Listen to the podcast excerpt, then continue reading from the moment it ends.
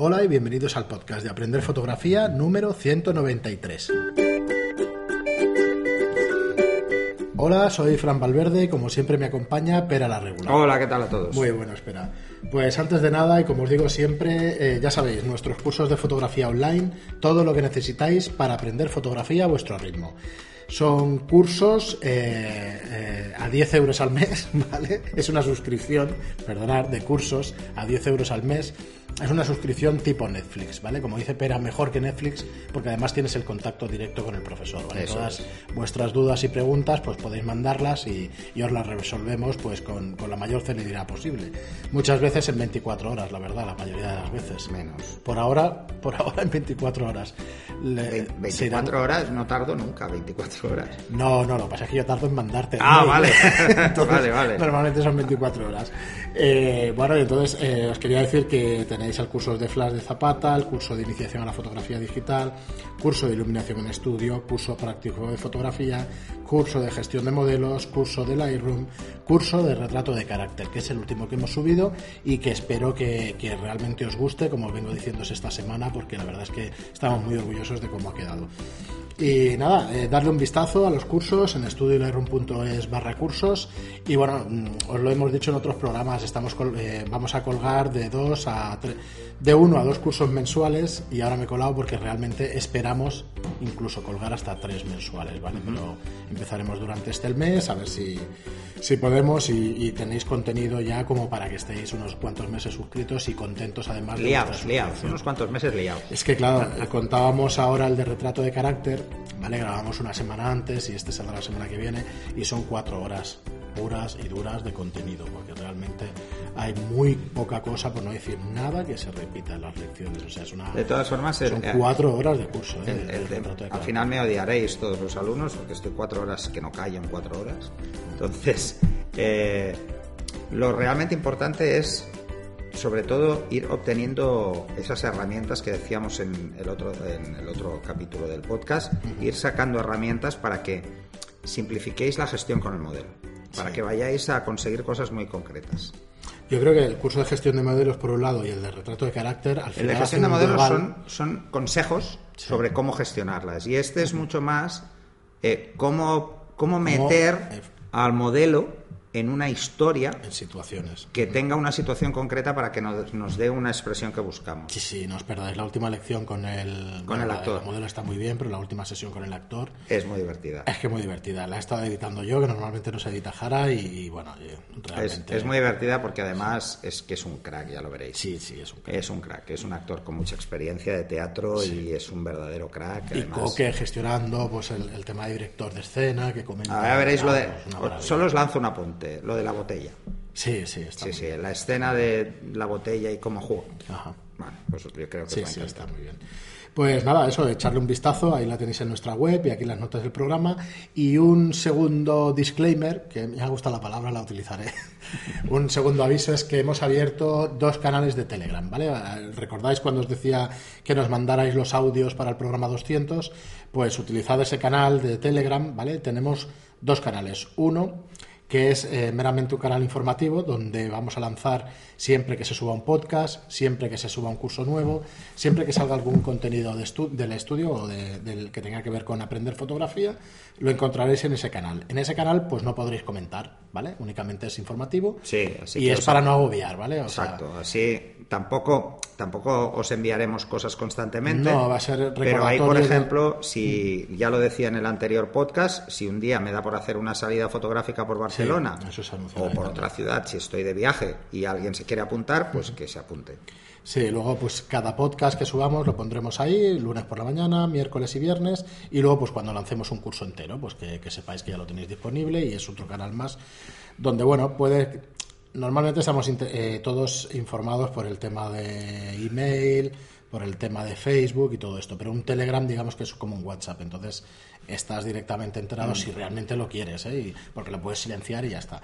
Y luego tenemos otro canal que es un grupo, ¿vale?, que es donde... Participativo. Efectivamente, que es donde podéis participar todos, interactuar entre vosotros e interactuar con nosotros directamente. Entonces, yo llevo tiempo siguiendo varios de estos grupos de otros sectores o de otras aficiones que tengo, y realmente es una cosa que es contacto directo y que es una pasada. Al final creas una comunidad. Sí, además puedes hacer, incluso podéis organizar quedadas entre vosotros, juntaros... Digamos, eso sí, vamos a ver, ya llevamos 2 semanas con este canal. Además, pero acotemos el tema a la fotografía, ¿eh? Lo digo porque no nos liemos con otras cosas. No, porque si nos sale la vena friki se puede liar. Sí. Y entonces, cosas que estaba pensando ahora y que, bueno, te iba a comentar antes, pero se me ha pasado. Yo probablemente lo que lance ahí igual es algún reto fotográfico. Para que podáis subir las fotos y deciros, pues mira, el reto es hacer tal tema. Sí. Y que subáis fotos y las podamos comentar.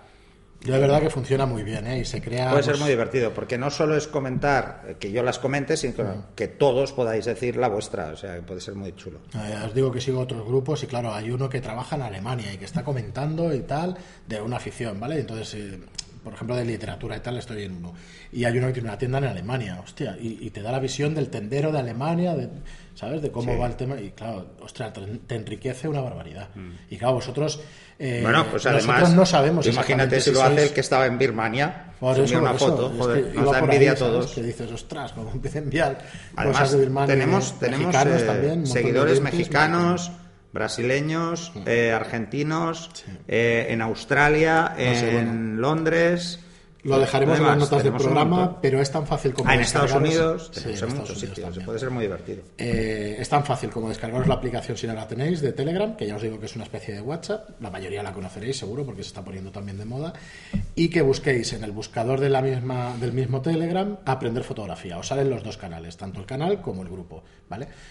Os suscribís al que queráis y bueno, y ahí está, hay un montón. Yo normalmente soy buller, ¿no? Como se dice, sí, solamente, estás únicamente pues estoy leyendo y tal, y bueno, ahí sí que es verdad que hay veces que te interesa tanto un tema que entonces entras en la conversación, pero podéis estar ahí y eso, y oye, te aporta más que nada. Hay gente más tímida, menos, que yo lo soy, pero bueno.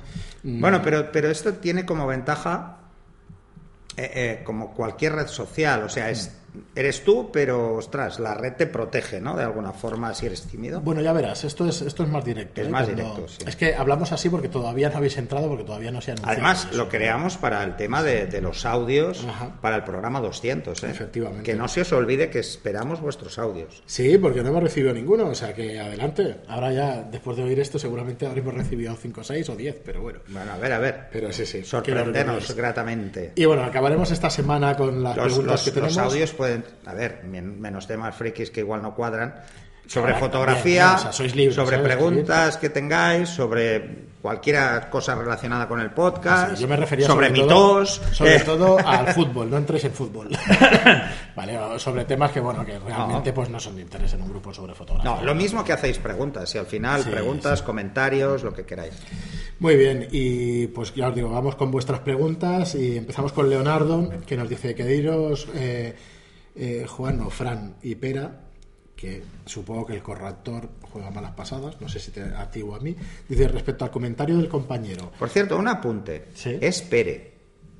Es verdad, que hay muchos con A. Pera es una fruta. Es una fruta, sí. No, es Pere. Lo que pasa es que creo que en catalán, en el catalán más vulgar, que es el que se usa en Barcelona, se suele cambiar la E por una A y se dice Pera. Para ir rápido. Sí. Pero espere. Yo a mi padre, como se me ocurra decirle que espera, me dice no, espere. O sea, no, dice no, está mal dicho. Sí. ¿Vale? Pero bueno, yo soy muy laxo. Dice, respecto al comentario del compañero de los objetivos autofocus de Nikon, quería aportar que efectivamente hay unos objetivos de Nikon que no tienen motor de enfoque en el objetivo y son autofocus. Necesitas montarlos en cuerpos a partir de la D7000, que tienen en la bayoneta un tornillo de más para mover las lentes del objetivo. Es una pestañeta, creo. Bueno, las lentes giran gracias a ese acople y no tienen motor de enfoque interno. Enfoca gracias al motor de la cámara. Son los llamados AF. Por ejemplo, hay un objetivo de 100 euros de 50 mm 1.8 que solo es AF. No valdría para las cámaras económicas de X, y es una pena, habría que enfocar manualmente. Los objetivos con look antiguo, con anillo físico de apertura de diafragma y valor grafiado suelen ser así. Los de enfoque más lento y como ventaja menos pesados que los modernos. Hay muchos buenos de segunda mano disponibles. Los objetivos modernos, con motor en el objetivo, se marcan con AFS y sí valen para los cuerpos básicos. Y aquí viene lo bueno. Fran, déjale una temporada a Pere, una cámara Nikon, a ver si se enamora del lado oscuro y nos das más sabias enseñanzas a los nikonistas. A ver, pero, a ver, ¿el lado oscuro es Nikon siempre, o es Canon? No, el lado oscuro es Nikon toda la vida. Ah, vale. Siempre agradecidísimo por todo lo que os enseñáis y un abrazo. Pues nada, un abrazo para ti, Leonardo. Es que yo soy más Jedi. Igual por eso no me tira tanto el lado oscuro. Claro, te la dejaré, claro que sí, la de 800 y le das trote. Yo, y ahora ya por edad ya podía hacer de Obi-Wan. Sí, sí. Bueno, a ver, desconozco exactamente el sistema de... Aunque he de reconocer que Darth Vader da morbo, ¿eh? Pues eso. Sí, ya. Sí. Vale, pues lo intentaré, chicos, a ver si cuela. Además en el lado oscuro siempre tienen gadgets más chulos, tío. No sé por qué. Nikon, claro. Sí, claro, debe ser eso. Bueno, es coña, sobre todo, que no penséis que a nosotros nos da igual. Estamos diciendo que no nos metamos en temas frikis, en las preguntas de audio, y lo hacemos nosotros. Seguimos con Javier Márquez, que nos dice: buen trabajo, os escucho desde hace muchos podcasts y seguimos.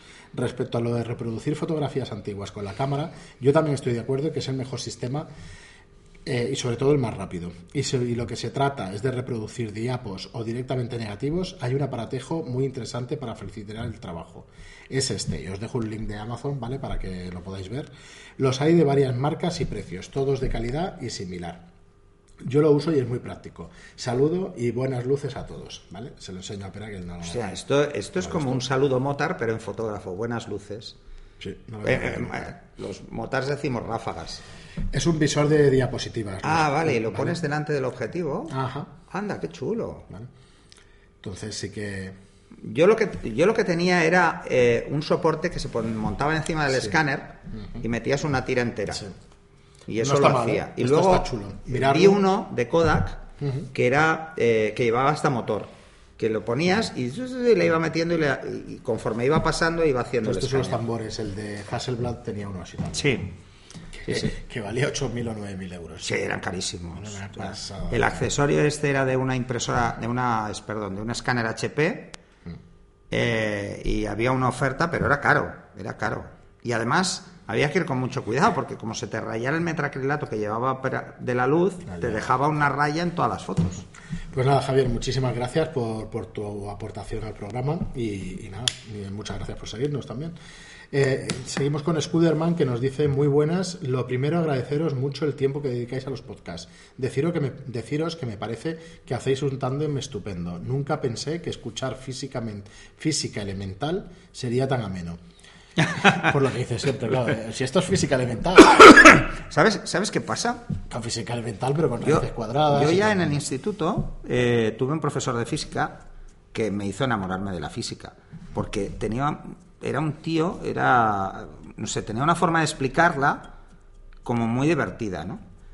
Y eso pasa, o sea, a veces las cosas más sencillas es que si la ves desde la visión de un hobby, que es esto, o sea, ¿por qué aprender física o aprender óptica, no? Ostras, pues porque puedo sacarle partido a mi fotografía, ¿no? Si entiendo el qué pasa, en vez de que me digan hazlo así, no. ¿Por qué lo hago así? Lo hago así por esto. Sí, mira, yo lo he comentado alguna vez. En su día pintaba miniaturas de estas pequeñitas y tal. Y siempre estábamos buscando para pintar una cara, por ejemplo, imaginaos un cuadro, es lo mismo, ¿eh? Siempre estábamos con las fórmulas. Dime qué colores utilizas de la marca Vallejo para pintar esta miniatura. Y al final tenías la fórmula, le ponías más luz, más clarito a las luces y más oscuro a las sombras. Uh-huh. Y el tío bueno realmente era el que te explicaba la teoría de color. Claro. Y tú con el rojo, bueno, con los colores básicos, al final hacías exactamente el mismo color que cogías del bote base. Entonces, el que te explicaba bien la teoría de color, y cuando la entendías, pues es cuando realmente pegabas un salto, sí, pero enorme. ¿Vale? Y es por compararlo con los colores sustractivos, ¿eh? Y los aditivos. Pues en este caso era el tema de... No, bueno, en fotografía es importante tener en cuenta la diferencia que hay entre unos y otros del momento de la captura al momento de la impresión, porque son los opuestos. En colores de esto de pintura pues es el magenta y eso, y en cambio en pantalla eso pues es el rojo y tal. Entonces, o sea, la captura es RGB, pero la impresión no. Efectivamente. La impresión es CMYK. De eso tenemos que hablar en algún programa, ¿eh? Porque hay mucha confusión y tal. Yo de memoria no me acuerdo, pero sí que lo podemos repasar y comentarlo. Sí, sí, sí. Tú seguro que sí, pero... De hecho, en el curso básico lo comento. Ahí lo tienes. Ahí está. Pero claro, lo tratamos por encima. Porque pensar evidentemente que el sensor pasa eso, ¿no? Al final es un RGB. El sensor es una matriz RGB. Uh-huh. Y las impresoras no. Las impresoras son CMYK. Entonces se entiende por qué hacemos esas conversiones a CMYK cuando llevamos a imprimir. Claro, ¿por qué? Porque la foto no me queda bien impresa, no me queda igual que la que veo en la pantalla. Porque depende de cómo sea la imprenta, pues nos va a interesar más hacerlo de una forma o de otra. Si, por ejemplo, hacemos una impresión sobre soporte químico, nos da igual, pero si la vamos a hacer con tinta, no, porque en tinta no se usa RGB. Sí, sí. Muy bien, y nos dice, me gusta mucho escuchar el porqué de las cosas, estoy enganchado, es todo lo que estamos hablando, ¿eh? Ahora mismo dice, estoy enganchado al programa, voy por el 70 y entre mis dudas está si debo plantearlas en el programa en cuestión o debo ponerlas en los últimos publicados. Cuando te dé la gana. Seguida así, muchas gracias. Da igual, porque los comentarios, has comentado por iVoox, creo recordar, iVoox ordena los comentarios por... El último, ¿no? El último, y entonces yo los voy recogiendo ahí, por eso difícilmente se me escapa alguno, que por cierto, hemos recibido algún comentario de que algún comentario no hemos leído o algo, pues se me habrá pasado, pero sí, no, revisar que pongáis bien lo de aprender fotografía, Gmail. Si es por mail y eso es más, ya no lo decimos porque es un mail complicado, pero bueno, en iVoox y eso es difícil, ¿eh? Porque voy uno detrás de otro y por riguroso orden, pero bueno, comentarlo y volver. No hay censura, ¿eh? Excepto si hay alguna cosa salida de tono, que en principio no recuerdo. No ha venido ninguna nunca. No recuerdo ninguna. Pero yo solo censuraría... No es por animaros, pues eso, tampoco pues, chistes guarros y eso tampoco. O sea... No. Vale, pero que bueno, que vamos leyendo todo lo que viene porque nos enriquece a todos. Y por último, J. González, supongo Jordi o José González, se equivocan los que dicen que las cosas buenas son caras. Estos podcasts son gratis. Hostia, gracias, sí que lo había leído este. Gracias, Fran y Pera, por sus magníficas enseñanzas. Vengo de suscribirme a sus cursos online. Estoy convencido 100% que es dinero bien invertido. Mis dos hijas estudian fotografía.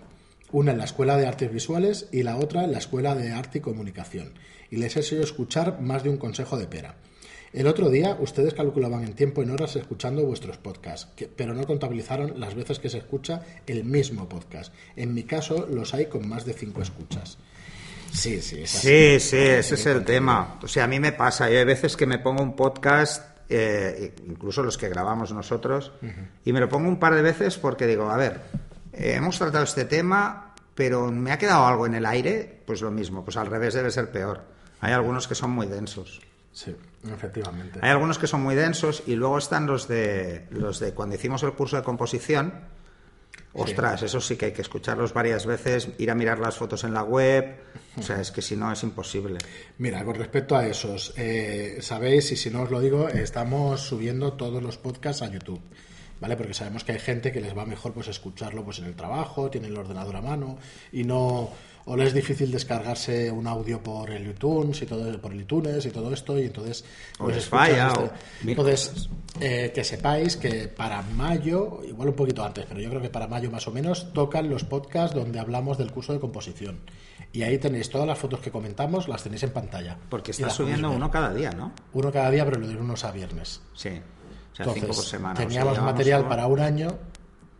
más los que se vayan añadiendo pues cada semana y tal, y ahora que hacemos uno más pues tendremos para año y 2 meses, 3 meses más o menos, ¿eh? Y ahora más o menos por mayo, creo recordar que por abril, mayo, lo miré el otro día pero no me acuerdo, empiezan a salir los podcasts referidos a composición donde comentamos las fotos que nos fuisteis enviando, que fueron una pasada, que es muchísimo, un montón de fotos. Porque además duró muchísimo el curso. Sí, estuvo un par de meses y eso, o 3, y bueno, claro, saliendo un montón de fotos y claro, lo escuchas en audio y no es lo mismo que ver la foto, aunque, ostras, la visualizas escuchándolo lo visualizas, pero no es lo mismo que verla. Entonces que sepáis que las tendréis ahí, ¿vale? Que tendréis ahí en ese canal de YouTube todas las fotos. Y luego... Sí, nos llegamos a plantear si empezar por estos, pero no tiene sentido porque luego volvemos a los de audio normal, o sea, seguimos el orden desde el primero. Y bueno, esa es la última pregunta y no es por alargar artificialmente el programa, pero quería mirar ¿Vale? Dejadme un segundito que quería mirar el tema de la encuesta de los cursos, tenemos más resultados. ¿Vale? Para deciros... Sí. De hecho, bueno, como está sigue el post, abierta. Y entonces sigue abierta, ¿vale? Y entonces se va viendo cada... La evolución de lo que... Mira, tenemos... en cursos tenemos 50, no, unas 80 teníamos. Ay, no me hagáis caso que las entradas me parece que al final fundidos formularios. La conversión es de un 20%, es altísima. Sí, de la gente que entra con respecto a los que comentáis, a los que habéis rellenado la encuesta. Sí, no, ha subido, ¿vale? Ha subido un montón. Entonces se ha diferenciado el que más os gustaría ver es el de fotografía, retrato de carácter, pues ahí lo tenéis. Pero el segundo es el de composición, cercano, pero está ya se vaya separando. Entonces tendréis el de fotografía, retrato de carácter y el de composición durante este mes de marzo. La iluminación en localización será el siguiente que hagamos, que iremos al hotel seguramente, al hotel Barcelona Golf. Y luego el de fotografía boudoir. Que también lo haremos en el hotel. Que probablemente sí, también lo haremos en la suite. Bueno, en este es probable que hagamos dos partes, una parte de estudio y una parte de hotel, no sé, ya lo veremos. Entonces, el siguiente será desnudo artístico. Este lo haremos aquí, en el estudio. Fotografía de bodas, que también podemos ir al hotel, que es ideal porque tiene los jardines y eso. Y ahora en el hotel por Sitges también, que disponemos de él y en los sitios. Ese ya de cara al verano aprovecharemos para hacer fotos de playa y eso. Luego moda de publicidad, reportaje, prensa y eventos, fotografía freeze motion, que es... Yo diría que es una palabra inventada, ¿no? ¿O se utiliza...? No se utiliza. No, o sea, esta la creamos Alex y yo, no sé bien por qué. Bueno, no sé qué salió. Es fotografiar el movimiento, ¿no?